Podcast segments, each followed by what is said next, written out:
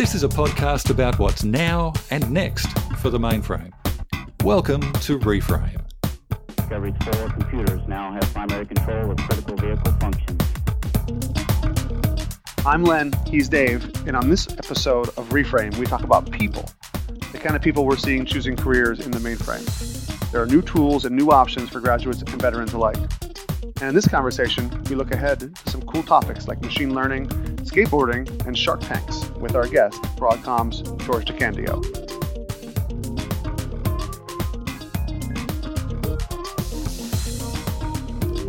So let's get started. Uh, with us today, we welcome to Reframe George DeCandio. Welcome, George. Hello. Thank you for having me. Thank you. It's great to have you here. George is Broadcom's mainframe CTO. He's responsible for product development across the entire mainframe portfolio.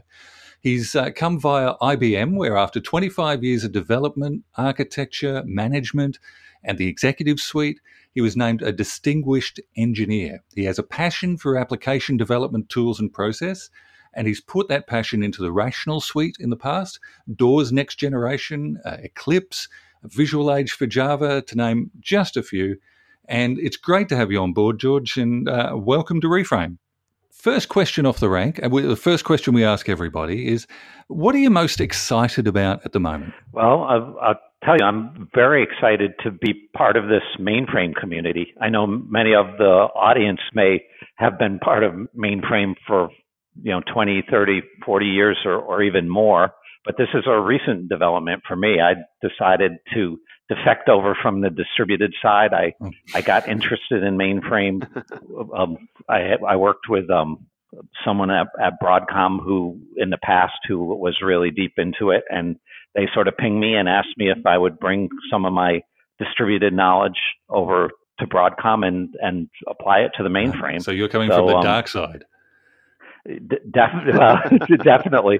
All my friends tell me that I'm that I'm going to the dark side, but I I don't feel that way at all. In fact, that of course the, the mainframe is is a really fertile breeding ground for for some of the ideas that we've been implementing and distributed for a while.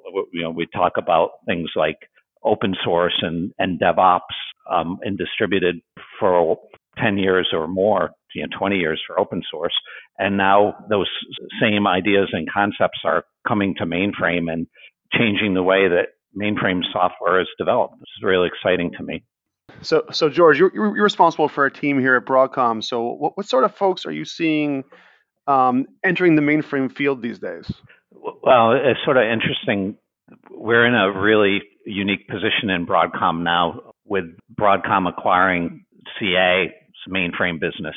They're really investing quite a quite a bit in it. So over the next over the past eight months and the next year or so, we're looking to bring on 300 new mainframe engineers. So we're looking, of course, at, at all points in careers. So we're trying to hire experienced mainframers where we can, but um, increasingly, we're hiring out of university. In fact, um, it's not even a common practice for Broadcom to hire out of university. I typically like to have experienced hires, but we've um, got exceptions, and we're we're bringing in you know young young students from university and getting them interested in mainframe. We have a, a newly renovated training program that we run in our Pittsburgh lab. It's called the ASE or Associate software engineer program, and we take people through about an eight week course on mainframe, and they they graduate knowing quite a bit about mainframe and how to program on the mainframe. And it's been so successful. We we just had a, a graduating class of around 30, 35 of these engineers just a, a few weeks ago. Um, I think the week we were at Share in Pittsburgh was was their last last week of training and it's oh, yeah. been so successful that we're we're we're actually bringing some um, customers through. So uh, some of our customers, mainframe customers, of course, want to do something similar where they can hire, uh, you know, university students and get them trained up on mainframe. So we're offering that program to some of our customers now. See, this is this is fascinating to me. The the mainframe. Uh, the kind of people that we're getting coming out of university going into mainframe these are young guys. These are guys with skateboards. These are guys with you know Starbucks in their eyes. You know, th- th- this is not a necessarily you know a dwindling career opportunity for people, right? Uh, yes, embarrassingly, they're they're uh, young. Some of them are younger than my daughter, which is it makes me feel really old. but yeah, they, these are these are young kids, and and let me tell you, I'm, they're very excited about a career in mainframe, and you know they they know that this is a a rare skill that that they can get and become sort of a, a hot commodity in the market. And the important thing to remember here is, you know, mainframe is is not an island like maybe it was 30 years ago. Um, in order to work on mainframe now, it's sort of you need to know distributed plus mainframe. So it, it's almost like a like a superset because you know all mainframes are connected in to the cloud now. They're connected to mobile and web applications. And you know these these um, kids coming out of school, they they know that type of development environment. They they know how to develop for cloud and web and mobile.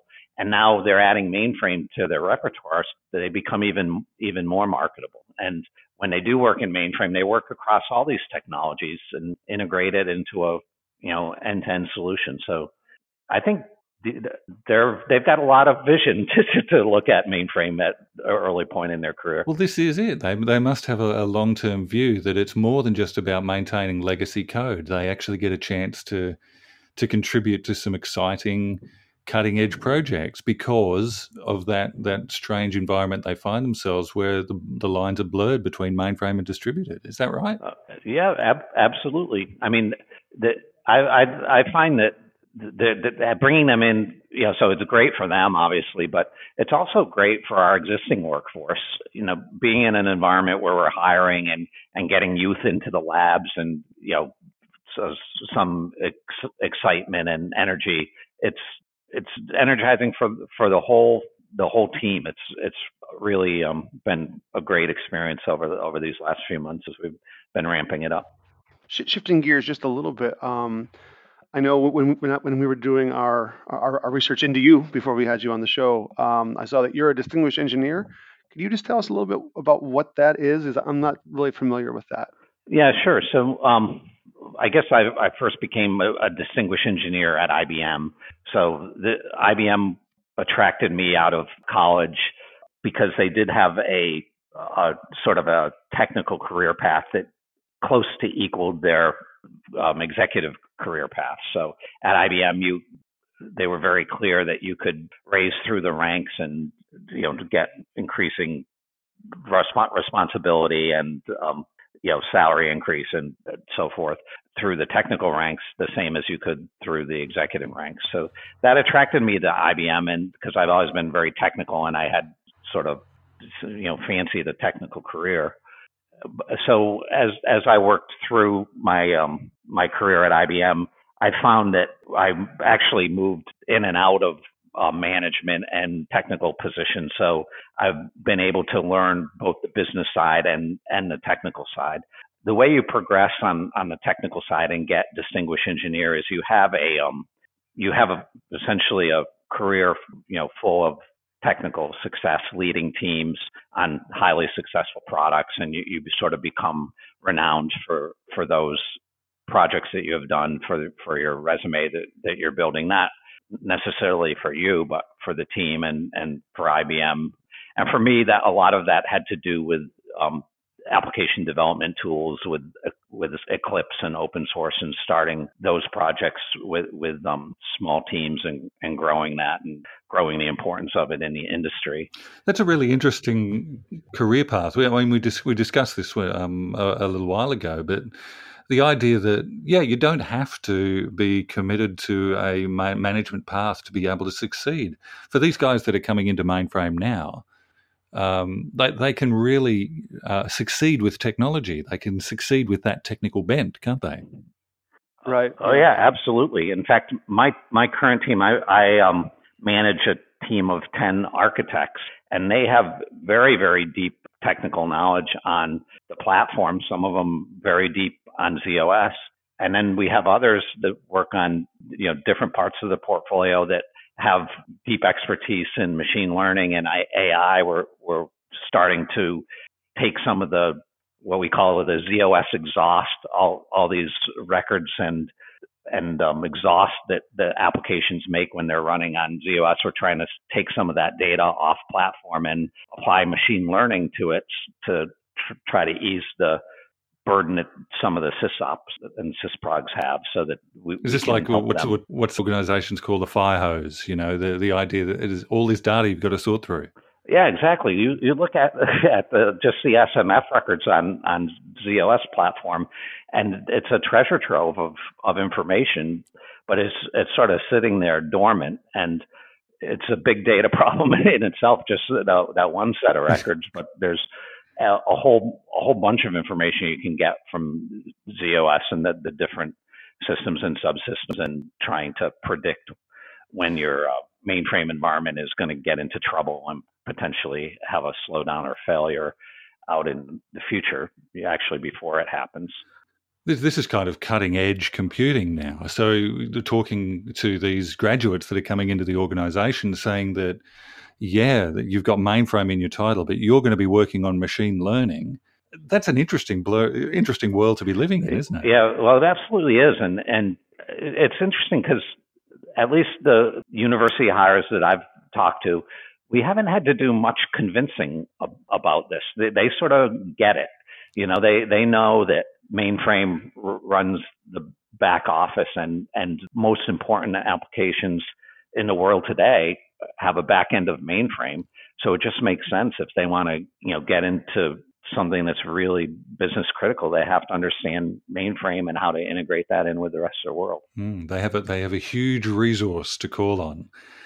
And some of the interesting tools that are coming out, I saw a presentation, I think it might have been one that you gave at Share, where it talked about the kind of environments that these guys are going to be working in.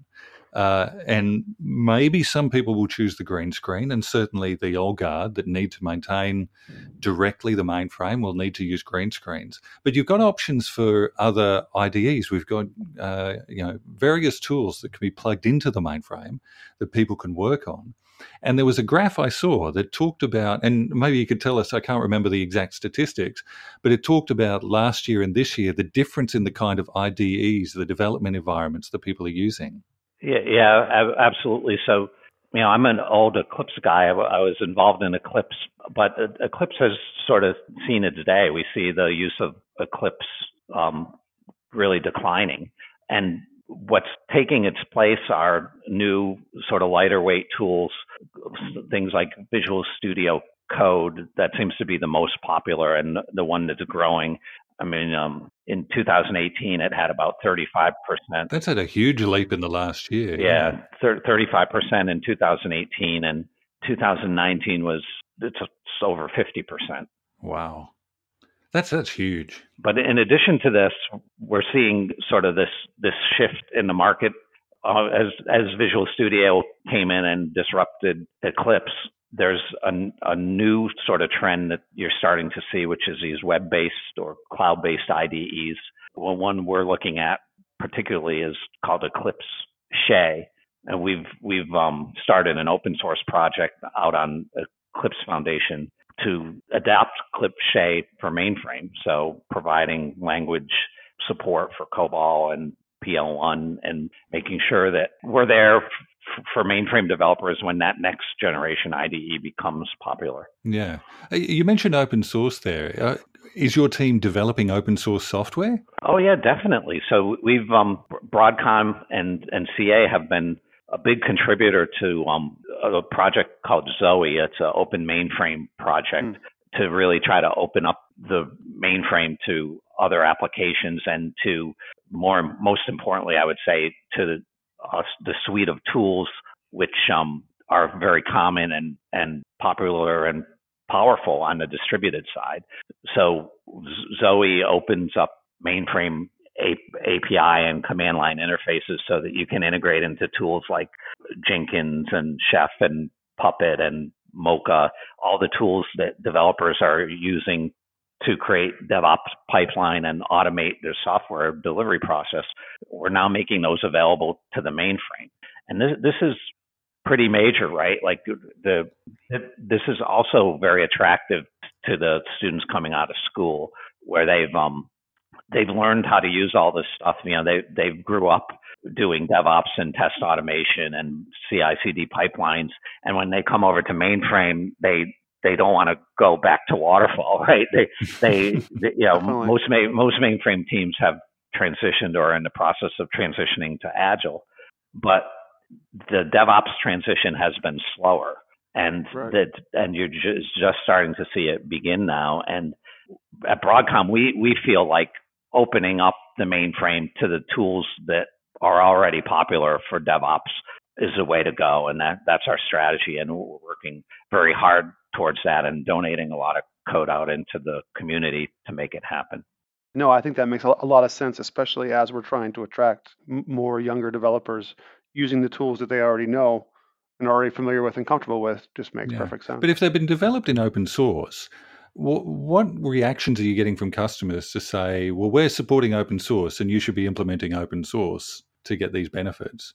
Are, are, are corporations, like big corporations, the guys running mainframes, are they trusting open source these days? Uh, well, that's a really good question. So we're we're all, we're all gung ho about d- donating this stuff to open source, and we we did we, we uh, like I said the Zowe project. Sorry, um, who's contributing? We've got Broadcom, um, IBM is contributing some code. Yep. Yeah. So there's three main contributors: is Broadcom, IBM, and Rocket. Oh, and, and, and members of the mainframe community as well, like individuals, perhaps. Yeah, absolutely.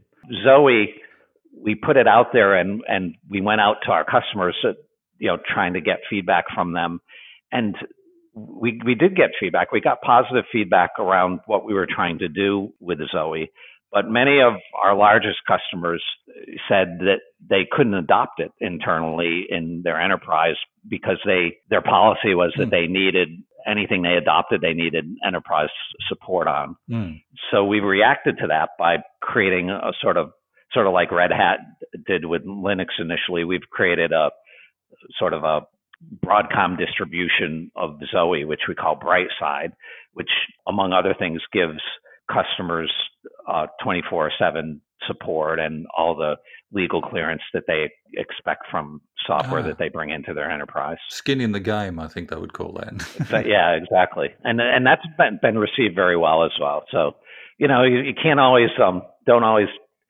get it right the first time. That's part of the agile is you put something out there and see how the customers react and then react to it, take their feedback and improve it. Uh, you, you spoke in one of your presentations about this big balancing act you've got. So you've got developers that you're contributing open source code for the benefit of the mainframe community. And your roadmap talks about a balancing act. Uh, you, can you give us a, an idea of how you're looking at the future of your your development pipeline? Yeah, absolutely. So, you know, when when we decided that we were going to invest fairly heavily in mainframe, reinvest heavily in mainframe, we needed to decide where to put that investment. And you know, you know, part of it, we, we knew that some of our products that our customers depend on, we had um, we had been neglecting a little bit, right? We, we needed to sort of re um, fortify those products and make maybe some number of features or update currency or like a recommitment. Yeah, exa- exactly. And we have a backlog, growing backlog of customer requests that we needed to get to. So, you know, we did a survey of, of the products, which um, products most we have the most customers using, and which ones you know needed important items from their backlog implemented. Needed some love, exactly. And so we, you know, that was sort of job one. So we did that that type of investment. Um, but we also wanted to do some innovation as well. And so new things that perhaps could bring additional value to customers. So the the first place we looked for that was sort of growing the products that we already have in in new directions. So good examples of things that, that we've done around that are like we've invested in Endevor quite a bit and and bridging Endevor to the incredibly popular Git source code control system that that's mm-hmm. pretty much taken right. over and distributed. And in fact, I come from Endevor. Uh, this this is good. yes, that's right. Good to hear. So so it's it's and actually what we've done there is is really cool because a lot of these open source tools that we were talking about for DevOps, they use an Endevor in- interface in order to pull their source code down. So, or sorry, they use a Git interface in order to to pull their source code down. And with this Endevor Git bridge that we've created, you can use in a, sort of a Git interface to synchronize your source code from Endevor and integrate into the popular DevOps tools, which is really cool. You can awesome. bring up your your IDE of choice, and if it supports Git, you can get it at your Endevor source. Although I hate to admit it, because um, we had a competitor to Git when I worked at IBM Rational, Git has pretty pretty much taken over. yeah.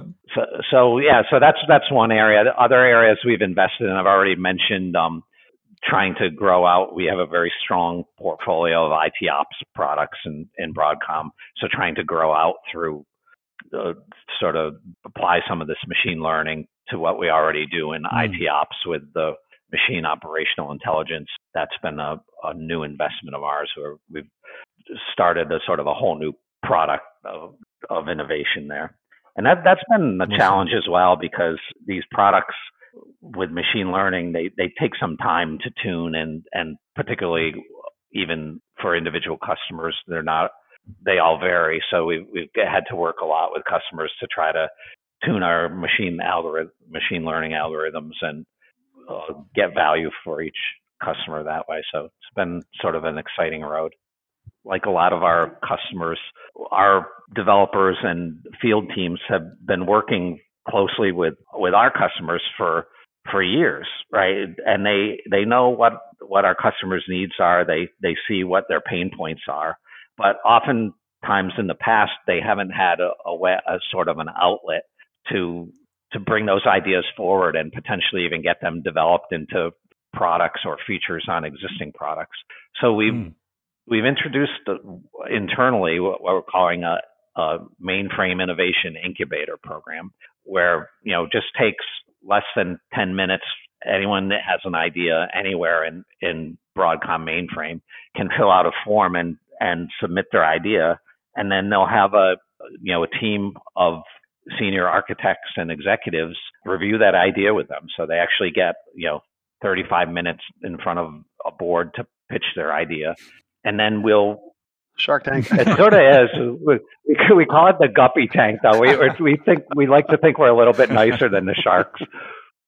That's it's great. a combination of sort of passion for the idea, right? It, and the best ideas are not the ones that come with the solution, but they they really you can see they really understand the problem, and they they'll be we need a solution around this space, but we're not sure what it is and that's that's what we want to hear is we, we want to know what the mm-hmm. problem is that customers have that they're that they would see value in if if we solved it and then we take that idea and we put a team behind it a, a six week oh. period where we do an exploration and we get you know top technical guys in the area that we want to explore as well as our top product managers and we even have marketing guys and support uh, developers that are working on these teams, teams of you know around five to ten people, for a six week period where they just explore the idea, they create some prototypes, they they understand the market, what the competitive landscape is, and at the end of that six weeks, they come back and they pitch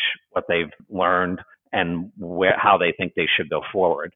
And if if they've got something reasonable, then we'll staff it with a team and do some experimentation where we'll wow. do some some more traditional development sprints, create some MVPs and get those out into the customer's hands and so we can get feedback on them. We've actually, just to give you an idea, I think we've had close to 50 submissions and we've been doing this for about five months.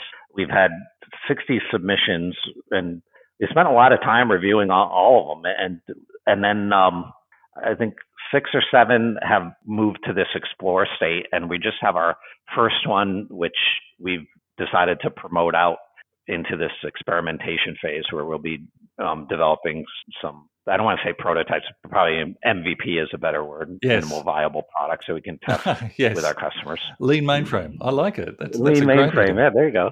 You heard it here first. Look out if we ever get onto Reframe TV, we might uh, have to broadcast one of these Shark Tank episodes. I think. Yeah, you, you, That'd be great. It's, it's really they really are great meetings, and I think the submit idea submitters really like being heard. It's it's what you you sort of started off this podcast with, which was you know you're really trying to get people who are passionate about something talking about it. And that's what we've experienced in these in these incubator sessions. We've got people that are passionate about whatever idea they submitted and it's really um, exciting to hear them talk about it George, it's been great to hear your passion for the mainframe as well. And we're looking forward to some of those products you can't talk about yet. We'll get you back on a future episode. But thanks so much for your time today, and we'll see you in another episode of Reframe in the future. Yeah, well, thank you so much for having me on your inaugural episode. I really appreciate it. Thanks, George. Bye bye. That's it for Reframe for now. A couple of important notes, Lenn. This podcast is copyright 2019 by Broadcom. All rights reserved. The term Broadcom refers to Broadcom Incorporated and its subsidiaries. The views expressed on this podcast by our guests are their own and do not necessarily reflect the views of Broadcom. If you'd like to get in touch with us, you can find us on Twitter at Reframe Podcast, where we'll tweet a link to show notes. Feel free to ask us questions or suggest show topics or even guests. We want you to be part of the Reframe community. We'd love to hear from you. Bye, David. Bye, Lenn. See you next time.